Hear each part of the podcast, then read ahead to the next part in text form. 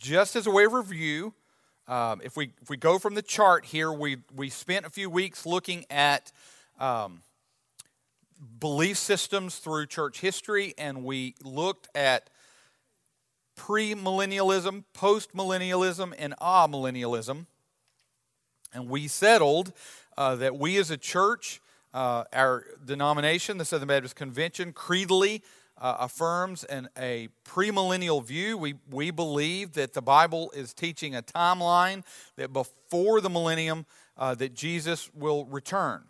But in that study of millennialism, we recognized that all Christians throughout church history, for the most part, have recognized that there's a difference between what we call today the rapture, the snatching away that's mentioned in 1 Thessalonians, and the uh, second coming.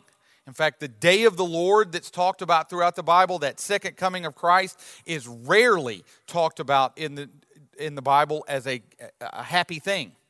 It's talked about as the day of wrath. In the book of Revelation, it paints a picture of the wrath of God being pressed out like a, a wine press. And the imagery in that of crushing and destruction is unmistakable. And so we then backed up and said that if we are premillennialist, then that would mean that we have to either be post trib, mid trib, or um, pre trib. And in the study this week, as I've been preparing to teach, I found out that there was a fourth position that I was, had never even heard of before that was a uh, just from end to end that during the tribulation that God would snatch different people out. I didn't think that it was it, there was enough people who believed it or something that had enough biblical warrant for us to go deep into. It's just something that's uh, an anomaly um, that's there. But we recognize that the rapture we defined as we began is the end time event when all Christian believers who are alive will rise along with the resurrected dead believers into heaven and join Christ. We believe because of what the Bible says in 1 Thessalonians, 2 Thessalonians, that the Bible is not unclear about what happens on that day. The text that I quoted in my prayer, when Paul says, I would not have you ignorant, my brothers, about those who have gone before. It seems that the Thessalonian church was under the misapprehension that the rapture or that the second coming had already occurred and they'd missed it. And so, what about the people who've died in the church? And so he said, We don't mourn as those who have no hope. For we believe that the dead in Christ will rise first. And we joke that the reason why the dead get to rise first, they got further to go.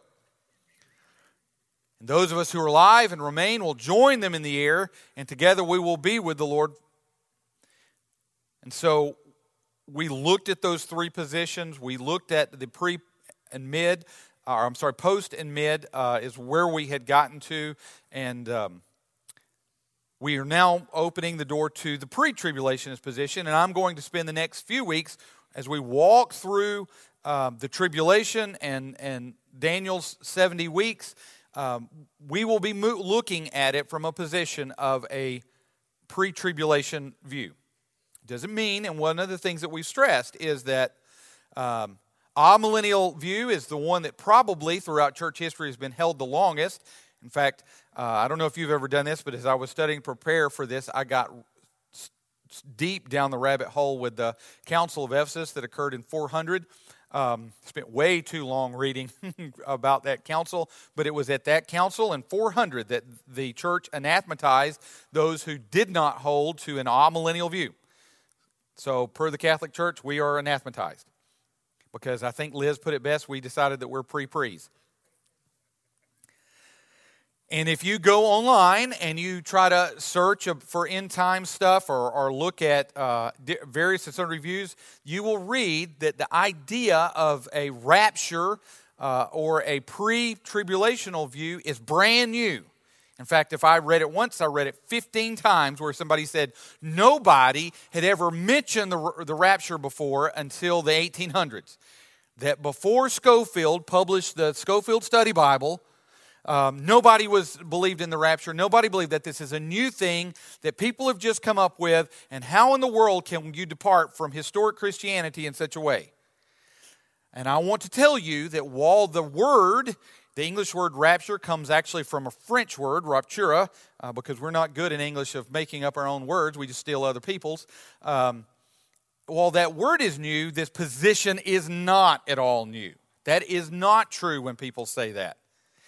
And so I wanted us to, to note that Justin Martyr in the second century was the first Christian writer to clearly describe himself, and he described himself as continuing the Jewish belief of a temporary messianic kingdom prior to the eternal state.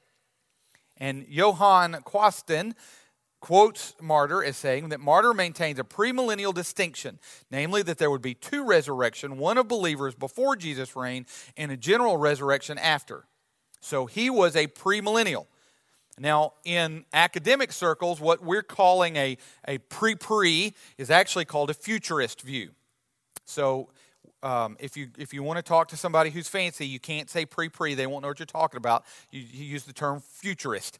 So, futurism is a Christian eschatological view that interprets the book of Revelation and the book of Daniel as future events, and it interprets them in a literal, physical, apocalyptic and global context.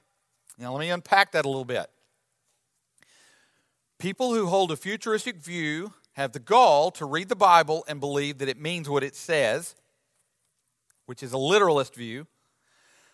A physical view, which means that when John the uh, Revelator says, and 50 people die, that he's not being spiritual when he says that, that what he's saying is that 50 people die that it's a physical thing that happens. When Daniel talks about the three and a half weeks and three and a half more, that he, he's actually talking about real, physical, real time time passing. Now, apocalyptic, when I hear that word apocalyptic, and you probably are the same, immediately you think of like war movies, things just getting blowed up, right? I chose that word on purpose. Joe Cothran's not here to make fun of me, but uh, I think of things being destroyed. But the Latin word apocalypto doesn't mean destruction, it means unveiling. In fact, the book of Revelation comes from that, where John is revealing what's going to happen in the future. So, what we're saying by saying it's apocalyptic, it, literal, physical, and apocalyptic, isn't necessarily that it's destructive, but we're saying that it's been revealed to us. We can know. And again, I, I, th- this description is written almost mockingly. I think that's how God wrote the whole Bible. I have a hard time thinking that God wrote the Bible in an effort to confuse us. And especially since the book of the Revelation is call, called the book of the revealing, the, that word apocalypto is used in the Latin title of the book of Revelation, it seems to me that that's the book of Revelation means to be revealed, right? Isn't that how we should be reading it? So we believe that it's literal, physical, apocalyptic, and global. That it's not talking about some interpretations of the book of Revelation, uh, and we talked a little bit about preterism, which believes that it that all of everything that's described in the book of the Revelation is symbolically describing what happened in 70 AD. So we believe that it's global, that it does have a near fulfillment, some in 70 AD when Titus destroyed Jerusalem, and some in a far, and that it's future, futuristic, which is where it gets its name of a futurist. So, by comparison, other Christians' eschatological views interpret these passages as past events in a symbolic, historic context, and that's preterism and historicism, or as present day events in a non literal or spiritual context. We by being pre pre's or futurists, have the gall to read the Bible and say that God's broad enough to say what he meant to say. And if that's the way I, I want to be framed, if somebody wants to make fun of me by saying that, I'm okay with that. It's like I, I watched John MacArthur in a debate on Larry King once, and, and the person that he was uh, debating with, Deepak Chopra, who is a, uh, a New Age, semi Buddhist speaker that, that makes the circuits, uh, referred to us and uh, Bible believing evangelicals mockingly as scripture shackled rubes. And I liked that description. I said, Yes, that's exactly right. That's what we should be shackled and tied down to what does Scripture actually say? And so futurism is saying that that we read the Bible, we're studying the Bible, believing that God knew what he was saying, and that when he describes an event in the future, he actually meant for it to be interpreted as a future event. Whereas other Christian views try to spiritualize it. And there, again, the reason why we have a hard time throughout Christian history translating and understanding the book of the Revelation is we don't have apocalyptic literature. So part of it is spiritualized. Some part of it is when we don't have a problem with the allegories that we understand. So when John weeps because there's no one who is able to open the scrolls, and then the elders proclaim, There's one. And he says, The one who can open the scroll is the lamb that was slain before the foundation of the world. We know what that's saying because we know who the lamb that was slain was. We feel like we were almost there as dirty, smelly John looked at Jesus walking over the hill and said, Behold, the Lamb of God that takes away the sins of the world. And so we hear that. We don't picture a lamb. I picture my Savior.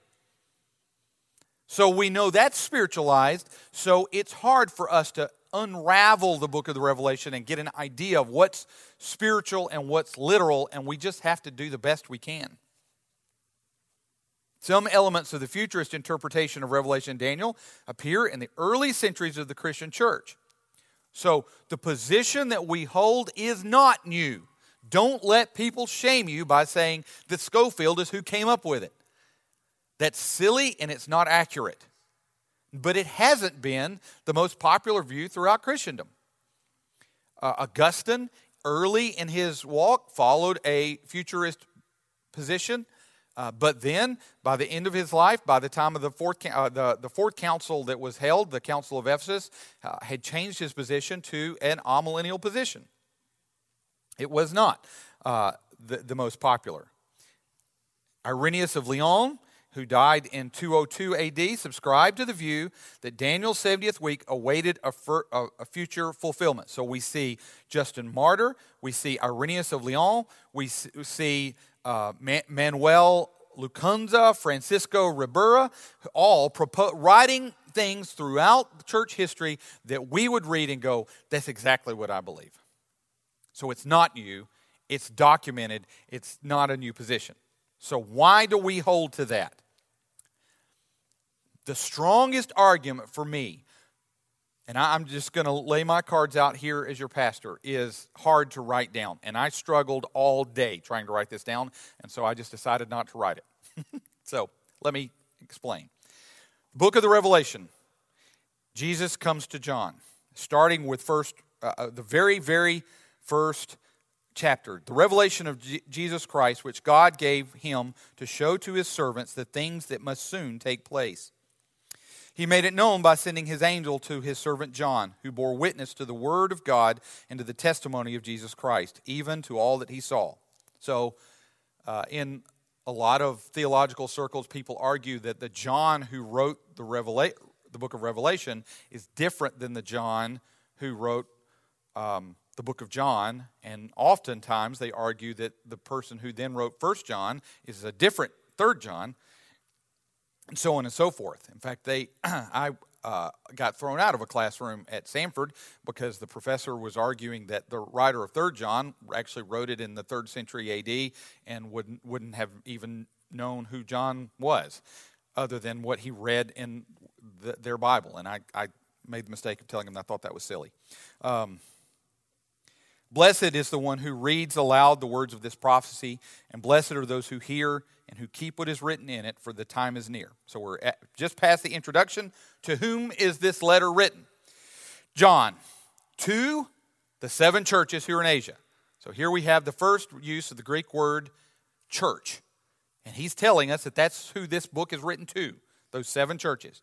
And then uh, he sees Jesus um, I've always thought it's interesting that, okay, if you close your eyes in your mind and try to picture what Jesus looks like, you probably, if you're like me, see the image. I can see it in my head right now of the guy. Uh, every Baptist church my whole life had usually had this portrait. He's kind of looking off this way. He's got the, the 70s kind of flock of seagulls hair going for him, a blondish kind of like my color hair, blondish brown, uh, blue eyes, looking off, and that's what we picture Jesus. We act like we don't have a description of what Jesus looks like. You got one right, right here, and he doesn't look like that. Um, he's got uh, white hair and, and a bunch of other stuff that we can't understand. So he, he sees uh, John, he tells us what he looks like. He's got the hairs of his head, verse 14, are like white, like white wool, like snow. His eyes were like a flame of fire. His feet are like burnished bronze, refined in a furnace. His voice is like the roar of many waters. In his right hand he held seven stars, and from his mouth came a sharp two edged sword, and his face was like the sun shining in its full strength. Now, I don't know if you remember from when we studied angels and demons, but the Greek word for stars, angels, and um, messenger, which is used by John for pastor, are all the same words. So um, a lot of people think that the seven stars is, is a reference to either the seven angels that he'll talk to, and a lot of people, and I, I personally believe that to this angel of the church of Ephesus, he's actually saying to the pastor, the messenger. That's the same word. Messenger, angel, and, and star are all the same, same word. So if y'all want to call me Star Tom, that's fine. I'm, I'm, I'm okay with that. So um, his mouth came as a sharp two edged sword, which you got right here in your hand, uh, and his face was like the sun shining in full strength. And when I saw him, I fell at his feet as though dead. But he laid his right hand on me. Fear not, I'm the first, the last, and the living one. I died, and behold, I'm alive forevermore. Love this. And I had the keys of death and Hades. Write, therefore, the things you've seen. So we're going to have seven notes inside of this letter to seven churches, to the angel at the church at Ephesus. So to the pastor there, I, I, think it could be to, to an angel. It's, it's not super clear. He writes to the church in Ephesus, the church in Smyrna, the church in Pergamum, the church in Thyatira, the church in Sardis, the church in Philadelphia, the church in Laodicea, and the church in Ephesus. So starting with verse 4, after this I looked from that point forward through the, all the way to the end of the book, the word church is not in there again. It's not like John doesn't know what the word church is because he uses it over and over and over and over to the church in Ephesus, to the church at Thyatira, to the church, and he uses it in those sentences. If this church doesn't do this, he knows what a church is. But from, and he's writing to the church, but from four all the way to the end of the book, to the last two chapters, the word church doesn't appear again. Where did the church go? Why in this description is there no church? I mean, the, the letters start out with literal notes to these pastors to tell his church, hey, you guys have got a problem in this area. You need to take care of it. Jesus clearly is concerned with the health of these churches. He warns them, unless you deal with this issue, I'm going to come and remove your candle stand. Or to the church in, in Thyatira, hey, you guys are doing awesome. So there's there's reward, there's there's admonishments, there's encouragements throughout the first two chapters, all to the churches, and then in, once we get to four, the church is not mentioned again until he starts his closing arguments. To me, that's the strongest argument that before God finishes dealing with Israel, the church is gone. It's just, it just seems to have vanished as John's describing these future events. And to me, that is the strongest argument and the one that's compelling to me of a premillennial view. The second one I've listed out. So I'm sorry, I, I, again, I tried really hard to write all that down and I just couldn't. The Bible, and we've said this, sees the rapture and the second coming as separate events. They're two completely separate things. We saw that as we looked at millennial, amillennialism, premillennialism, and postmillennialism, that no matter where people fell, whether they believed that Jesus was going to come back, snatch away the believers, and then continue, whatever you thought, almost all Christians throughout Christian history have believed that those are two separate events. And then I included, because I, I, I, I, all of these ring true to me, what the difference between the two are. Believers meet Christ in the air in the rapture, and the second coming, Christ returns to meet the believers on earth. In the rapture's description, the Mount of Olives is where he comes back, but it's unchanged. In the second coming, the Mount of Olives is described as being split, forming a valley east of Jerusalem. In the rapture, living believers obtain glorified bodies. In the second coming, the living believers remain in the same bodies. In the raptures, the believers go to heaven. In the second coming, glorified believers come from heaven, and earthly believers stay on earth, the people who got saved during the tribulation. And we're going to go, to go into great detail about how they get saved and who's witnessing to them. In the rapture, the world is left unjudged and living in sin. In fact, in the uh, book of Isaiah, it says that God has removed the force that is inhibiting sin from the earth, and sin will run amok to the point that the writer tells us that if God didn't stop it, everybody would die. So, in the rapture, the world is left unjudged and living in sin. In the second coming, the world is judged and righteousness is established. In the rapture, it depicts deliverance of the church from wrath. The second coming depicts deliverance, uh, um, depicts deliverance of believers who endured wrath, those believers who stayed here. Not they didn't stay here, they got saved after the rapture.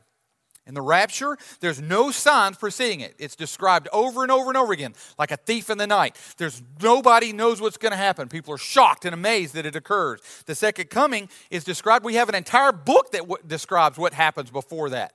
The book of the Revelation goes into great detail. This is going to happen, then these two guys are going to show up and they're going to preach, and then this is going to happen, and then this is going to happen, and this is going to happen. And then once this happens, then you know this will happen. And then when that happens, Jesus comes back and bam. The rapture is revealed only in the New Testament. The second coming's talked about throughout the Old Testament. This idea that there's coming a king We'll see it on Sunday. I, I always struggle on Wednesday nights not to pre preach Sunday sermon, but we're going to see in God's promise given to David after David had brought the, the Ark of the Covenant to Jerusalem, in his promise, you're going to have a son, and his kingdom will be established forever. Clearly, he's not talking about Solomon. The rapture deals only with the saved. Second Thessalonians doesn't have any, our First Thessalonians doesn't have any indication that anything happens with anything lost. It's those of us, or those who are believers who have died and gone before, and those of us who are alive. That's the only people it deals with. The second coming deals with both the saved and the unsaved.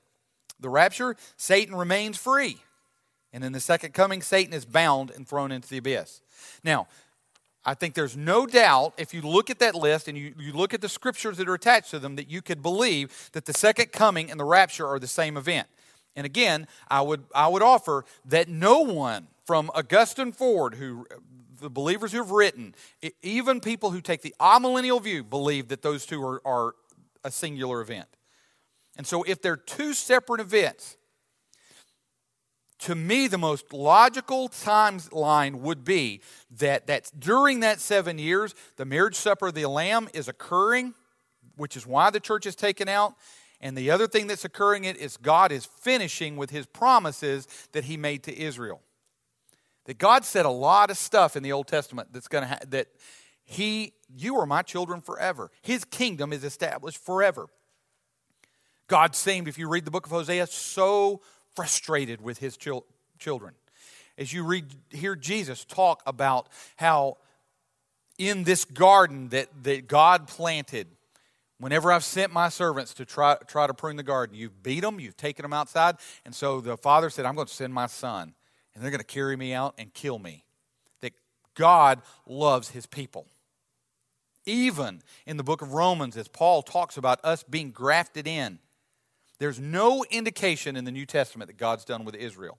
I find all arguments for the replacement theology that said the church has replaced Israel completely uh, unsatisfactory. The church and Israel are two separate things. And so, all those promises that God made to Israel, all of the things that God said He would do, if we've learned nothing from studying the Old Testament, it is that God does what He said He would do. He always completes what He starts. And so, we see with the rapture being pre, a pre tribulation event, that that seven year period allows the church the bride of Christ to be reunited with her groom and the marriage supper of the Lamb to occur, and that seven years to be when God completes the promises that he made to Israel. And so that that is the time that that happens. And so those two separate events to me, the timeline that we're going to go through fits beautifully. So for me, those are the two most compelling arguments of uh, why I am a futurist, or again, I kind of like Liz's description of pre pre. I might get that printed on a t shirt. So, what we're going to do, just like we did with millennialism, now that we've established what we're going to do, we are going to pick up uh, next week and start looking at starting in Revelation chapter 4, looking at Dan- Daniel chapter 7, uh, Daniel 70 weeks, we're going to start looking at what occurs during the tribulation. We're going to start breaking down the seals and the vials and the, the, the, the, whole, the trumpets and, and what those mean and what's going on. Um, and I will try to be as honest as I can with you. When we get to something that I don't know what he's talking about, I'll say, yeah, I don't know. That's weird, isn't it?